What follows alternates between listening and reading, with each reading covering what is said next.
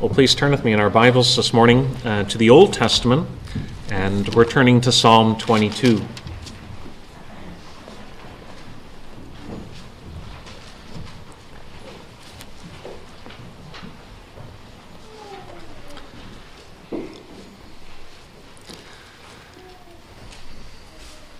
Oftentimes, when we think about the resurrection of the Lord Jesus, we're going to instinctively turn to the New Testament uh, to read about the account of the resurrection or to the uh, epistles that give an explanation as to the meaning of it. Uh, but this morning, I want us to turn to the Old Testament uh, as we think about uh, the result uh, and the outcome of Jesus' resurrection. Psalm 22, and on page 458 in the Church Bibles. We're going to pick up our reading at verse uh, 22 and we'll read to the end together. Last time uh, we looked at the first part of this psalm. Psalm 22 at verse 22. I will tell of your name to my brothers. In the midst of the congregation, I will praise you. You who fear the Lord, praise him. All you offspring of Jacob, glorify him and stand in awe of him all you offspring of Israel. For he has not despised or abhorred the affliction of the afflicted, and he has not hidden his face from him, but has heard when he cried to him. From you comes my praise in the great congregation. My vows I will perform before those who fear him. The afflicted shall eat and be satisfied. Those who seek him shall praise the Lord. May your hearts live forever. All the ends of the earth shall remember and turn to the Lord, and all the families of the nations shall worship before you. For kingship belongs to the Lord, and he rules over the nations. All the prosperous of the earth eat and worship. Before him shall bow all who go down to the dust, even the one who could not keep himself alive. Posterity shall serve him. It shall be told of the Lord to the coming generation. They shall come and proclaim his righteousness to a people yet unborn, that he has done it. Last time uh, we were together, we looked at this psalm and the first half of this psalm, and we were looking at this psalm as it describes the experiences of one suffering. And we were saying that this psalm uh, is a, an important psalm. It, it was a psalm that was written by King David. And you remember that we said that ordinarily, when we look at the psalms, uh, we are trying to understand something of their origin or their, their background as the psalmist expresses faith uh, in their life's experience. It might be hope, it might be confusion, it might be confession, it might be uh, discernment. But there is always this uh, historical origin to it. And it's helpful to understand what were they going through when they wrote this psalm. And then to see how the meaning or the words of the psalm are enriched when we think about the totality of Scripture. Many psalms tell us the origin David is on the run from Absalom, or David is confessing his sin with Bathsheba. And when we understand it, it gives us something of a window of understanding. But Psalm 22 has its challenges because it doesn't tell us of any historical incident that, that caused David to write these words. But we also said that something else is uh, a challenge in this is that some of the things that are said in this psalm don't naturally fit into David's experience. Many Psalms talk about David's enemies coming after him. Many Psalms talk about David being at the point of even death, that illness is overtaking him, and he fears death. Uh, his foot is even slipping at times. But you remember that here in Psalm 22, it speaks not about the, the threat of death, but of even entering into death. There in verse 15, it says, You lay me in the dust of death. And it, it seems like it's speaking not so much about the experience of David himself, but it is speaking about actually going into death. And so we saw that this psalm seems to be stretching us beyond thinking about David, but thinking about another one who is suffering. And we said that the apostles themselves looked at this psalm. This psalm is quoted 14 times in the New Testament. Nine of those times are quoted in the Gospels, in order that we are able to look at Jesus' experience on the cross through the lens of this psalm. So the apostles themselves come and say, when you look at Psalm 22, you should see Christ in it. And so as we look at this psalm, you remember that there are so many details that find their fulfillment. It's like a hand in the glove fulfillment in Jesus' life.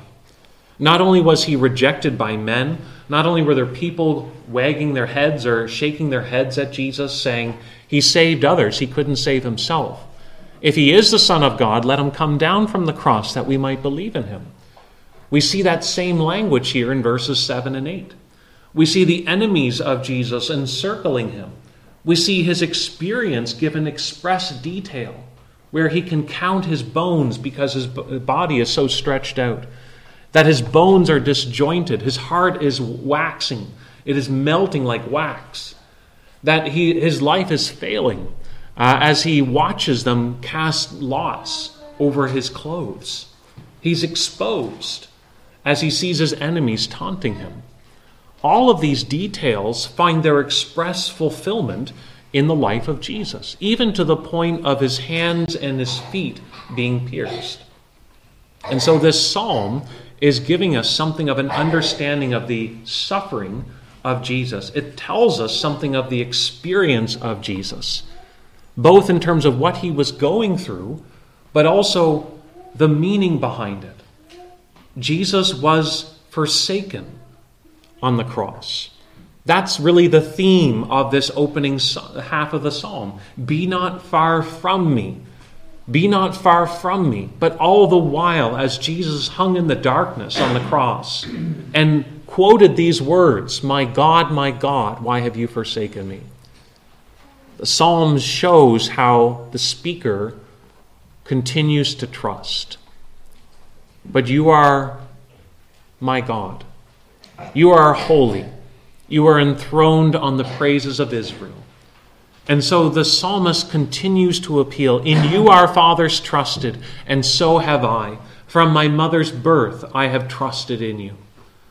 And so there's this constant appeal of trusting in God in the midst of darkness. And so this psalm is highlighting something of the experience of suffering the suffering of forsakenness, being rejected by men, but forsaken from God. And that experience is ultimately what sin leads to. The end result of sin is to be forsaken by God, to be separated from God's kindness where no longer God's favor is enjoyed, but now it is simply the silence of God's kindness and the exposure to God's judgment. And that was what Jesus was experiencing. Not because of any personal sin, but because he was bearing the weight of the sins of his people on the cross. The wages of sin is death. And so Jesus was experiencing the penalty of sin as he went to the cross. But this psalm doesn't only express, express the experience of his suffering and explain the meaning of his suffering, it also explains the result of his suffering. And so this morning we want to turn back to Psalm 22 to consider the outcome of the Messiah's suffering. And we want to see that this, the end or the result of his suffering is the praise of God. We want to think about these verses in two thoughts. We want to think about uh, the psalmist's uh, response, so the speaker himself. But then, secondly, we want to think about the people's response. Psalm 22 describes the intense suffering of, uh, uh of one individual, and it uh, points us ultimately to the Messiah. But you remember that in verse 21, his suffering ultimately comes to an end. There in verse 21, he says, Save me from the mouth of the lion. You have rescued me from the horns of the wild oxen. There is that recognition that God is a God who does ultimately rescue. Just as he rescued Just as uh, their forefathers had trusted in the Lord and were not put to shame, so this psalmist, the speaker here, also is rescued in the end. He is rescued from out of the domain of death itself. And that's ultimately what we read about in the Gospels. We read there in Matthew chapter 28 on the first day of the week when the women went to anoint the body of Jesus. So on Sunday morning, they came to anoint Jesus' body because they didn't have time before the Sabbath began. And so, in order to honor the Sabbath, they had to put off that part of their burial process until, uh, the, until Sunday. And when they came to the tomb, the tomb was empty. And they were told by an angel, He is not here, for he has risen, just as he said. Come and see the place where he lay. And so we are told that Jesus rose from the dead. But the event of the resurrection also needs to be appreciated. What does his resurrection really mean? What does it mean that the tomb is empty? And here in Psalm 22, we are being led in terms of how this event of Christ's resurrection, of being rescued from the grave, ultimately shapes the way that we respond. There's a response of the psalmist, the person speaking here, but there's also the response of the peoples as well. First, there is the response of the person that is speaking in this psalm. Psalm 22 at verse 22, he says, I will tell of your name to my brothers. In the midst of the congregation, I will praise you. I will tell of your name. Oftentimes uh, uh, in the Bible, the name represents the person, uh, it represents the character of an individual. If I said to you, I want to tell you about Timothy, or I want to tell you something about Sally, I'm going to share something that I know about them. I might tell you something about their character or what kind of person they are like. In the Bible, the name represents the person. And here the psalmist is saying, I will tell about God. I will reveal the character of God in the midst of the people of God. I will cause them to have an enhanced understanding of who God is. I will make it known to them. Now, how is the person speaking here going to do that? He is going to tell of God's name by telling them what God has done for them. God has rescued me. And now I can tell you something about God in light of that. That something about God's glory has been revealed through this event which will cause all the people of God to have a better understanding of the God who is. And you notice there that he is telling it uh, to his brothers. He, he is one of them. He is in their midst, and he is proclaiming to them, he is passing on to them what he knows about God, so that they themselves can appreciate it as well. So he is one who is uh, sharing his knowledge of God on the basis of God's dealing with him, the rescue that God has brought to him. But notice there that he doesn't simply proclaim uh, something about God, he doesn't just say it, but he is also one who leads them in terms of praise. I will tell of your name to my brothers. In the midst of the congregation, I will praise you. Now, maybe coming to church this morning, you weren't very excited. Uh, maybe some of you come because you're forced to come. You don't really have a choice in the matter. Maybe your parents make you come to church, but you don't really want to be here. Maybe others of you have come because it's something of an obligation. This is just what you do. You go to church and then you check it off.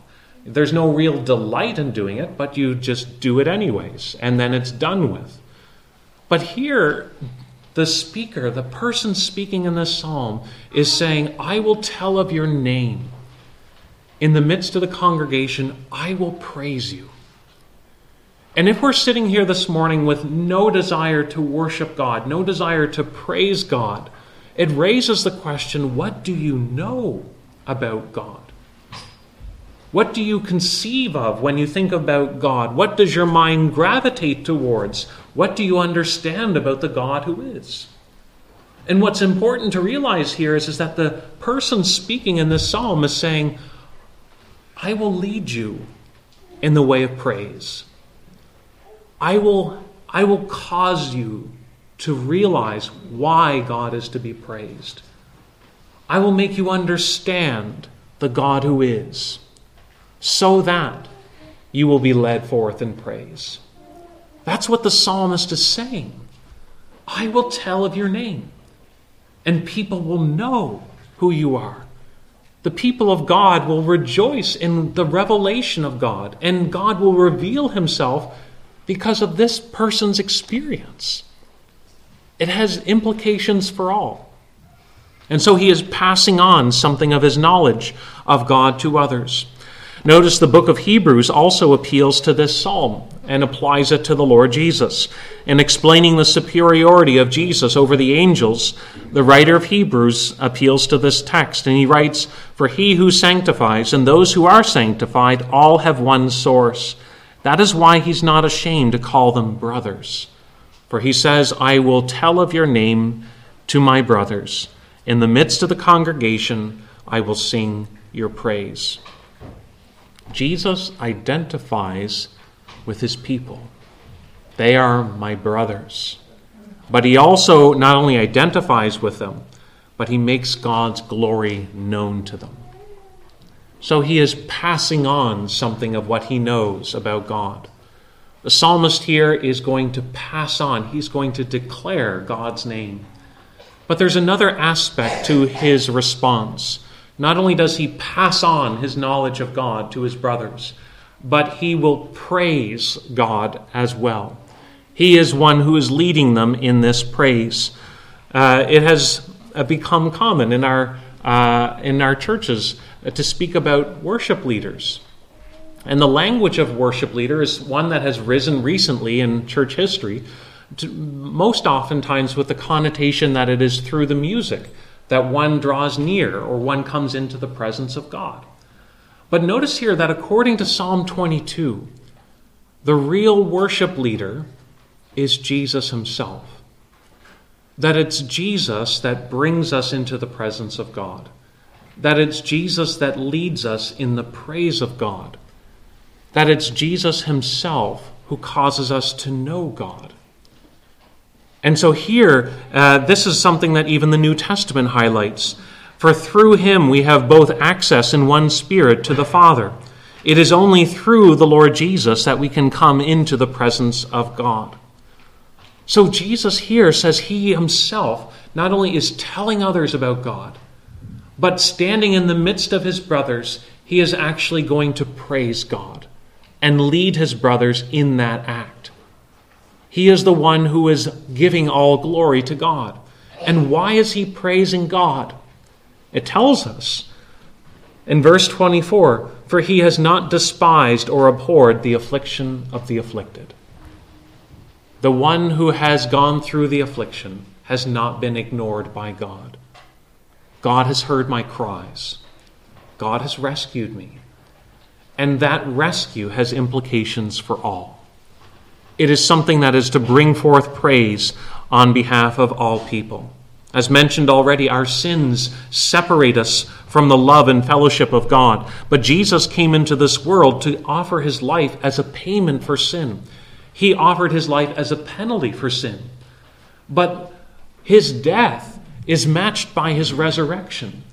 And by being raised or rescued from death's domain, it shows that his work has accomplished God's purpose. It has been accepted and approved by God. So that when Jesus says he has not despised the affliction of his afflicted one, but rather he has rescued him, that has implications for all of Christ's brothers and sisters. They too can know God's approval. There's good news because his work has been accepted on their behalf. Christ then is seen as leading his people in worship, in praise, over the work of salvation. And that those who believe in him and his testimony to them have their hearts sprinkled clean and they become a holy priesthood. That's why the Apostle Peter says that we are to offer up to God spiritual sacrifices through Jesus.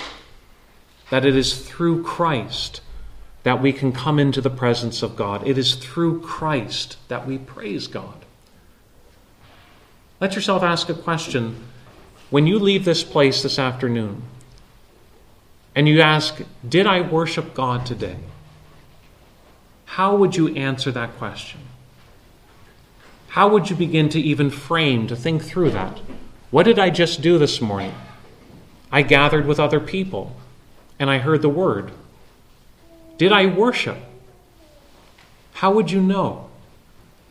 Scott Aniol raises that question and he gives a helpful answer. He says, You know that you have worshiped God when you draw near to God through faith in Christ.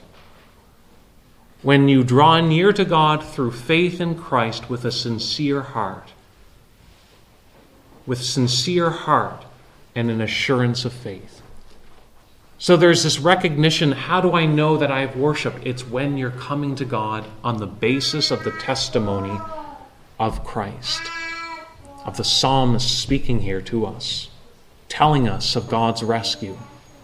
He has rescued me, and therefore it has implications for all. What is the result of Jesus' resurrection? It's the fact that Jesus will testify to others. He will tell them what God has done.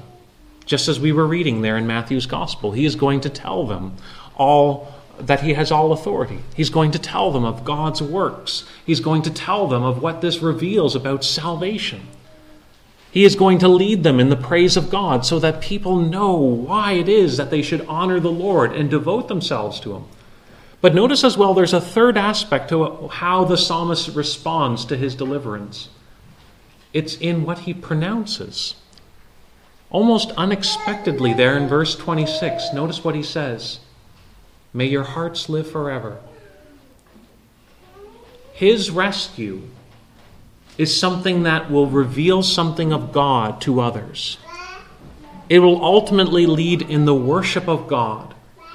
But then he also says, as a result of his rescue, it has eternal consequences. May your hearts live forever. Eternal life is the result of his rescue. And as a benediction, he is pronouncing it on God's people. That he is communicating God's blessings as a result of his rescue. This is the result of his resurrection. This is the result of God's rescue of him who suffered and ultimately laid down his life in the dust of death. But there's also the response not only of the psalmist here, but there's also the uh, response of the peoples. And you see that in verses 27 and following. It says, All the ends of the earth shall remember and turn to the Lord, and all the families of the nations shall worship before you. How will the peoples respond? You can summarize it with three words they will remember, they will turn, and they will worship. Charles Spurgeon says that the first religious exercise that a person goes through is that of remembrance. By nature, we are people that do not remember. We do not remember our God. We do not remember that we are accountable to our God. We don't live with mindfulness of the judgment to come. We don't live with mindfulness of what God has said to us, but rather we put these things off and live as though God were not. But the first exercise of the religious mind is one of calling to attention. Something has happened and I, not, I must live with reference to God. Just as Isaiah says as well people will be astonished when they hear of what God has done. Here it says, the ends of the earth shall remember. It'll call to their mind, it'll get their attention, and they will then turn. They were living their life one way. They were going on one path, but then there will be a change in their goal. There will be a change in their direction in life. There will be something that turns them after something else. And the effect of this message that is spoken to them of what God has done will have the effect of actually changing the way that they live their life. They will remember that they are before God. They will turn from their sin to God and they will worship the Lord. This is something that causes them to be devoted to God, to be committed to God as a result of this man's testimony. It will control them, it will grip the way that they live their lives. And so they are people that are committed and devoted to the Lord. And notice it says that this is something that is uh, uh, far reaching. In verse 29, all the prosperous of the earth eat and worship. Before him shall bow all who go down to the dust, both the prosperous and the afflicted, both uh, the rich and the poor. This is something that will have implications for many, that they will turn to the Lord and worship. And notice it says that they will be satisfied as a result as well. They will come and eat and worship. They will participate in the benefits that are provided for them. Earlier, the psalmist spoke about in verse 25, he says, My vows I will perform before those who fear him. He's using the language of the Old Testament. In the Old Testament, if you made a vow to the Lord and the Lord answered your prayer, you would obviously fulfill your vow, but you would also offer up to God a sacrifice. And then you would take the, after the sacrifice, you would have a feast, and you would invite others to come and to celebrate with you. You would share your food with them, and you would tell them what God has done for you in your life. And here, the speaker is saying, I am going to fulfill my vows. I'm going to I'm going to have a feast. I'm going to have others come and I'm going to tell them what God has done for me. And they will eat and they will be satisfied. You think about even the Lord's Supper. What is Jesus doing? He's reminding us of the eternal banquet. He is telling us of what he has done. And he is telling us that he wants to share the benefits with his people that he is one who has secured God's blessing, that by faith in him we have a share in his attainments, what he has accomplished. And here it is saying that the people, the prosperous of the earth, those who are bowed down, they will come and they will participate, they will eat, and they will be satisfied. And so there is a response of the peoples of turning uh, to the Lord and of uh, uh, embracing uh, the Lord in worship. But also, there is not only one response of turning, but also a response of telling. Posterity shall serve him. It shall be told of the Lord to a coming generation. They shall come and proclaim his righteousness to a people yet unborn, that he has done it. What has happened here will have consequences down through the generations. People will tell others from generation to generation of what has happened. What has happened? They will tell of his righteousness. They will tell of his deliverance. They will tell of his salvation. And they will tell it to generations yet unborn that God has done it. The words that Jesus echoes even from the cross. It is finished. This is God's doing. Jesus wasn't simply saying his life was ending, he was saying this is the work of God. And generations yet to be born will embrace it. And so, as we think about this psalm, what is being testified, the speaker of this psalm is saying that he is going to pass on what he knows of God. He is going to lead them in the praise of God, and he is pronouncing God's blessing on them. But the psalmist also has this glorious ending where it talks about the response of the nations, that the nations will turn because of this event.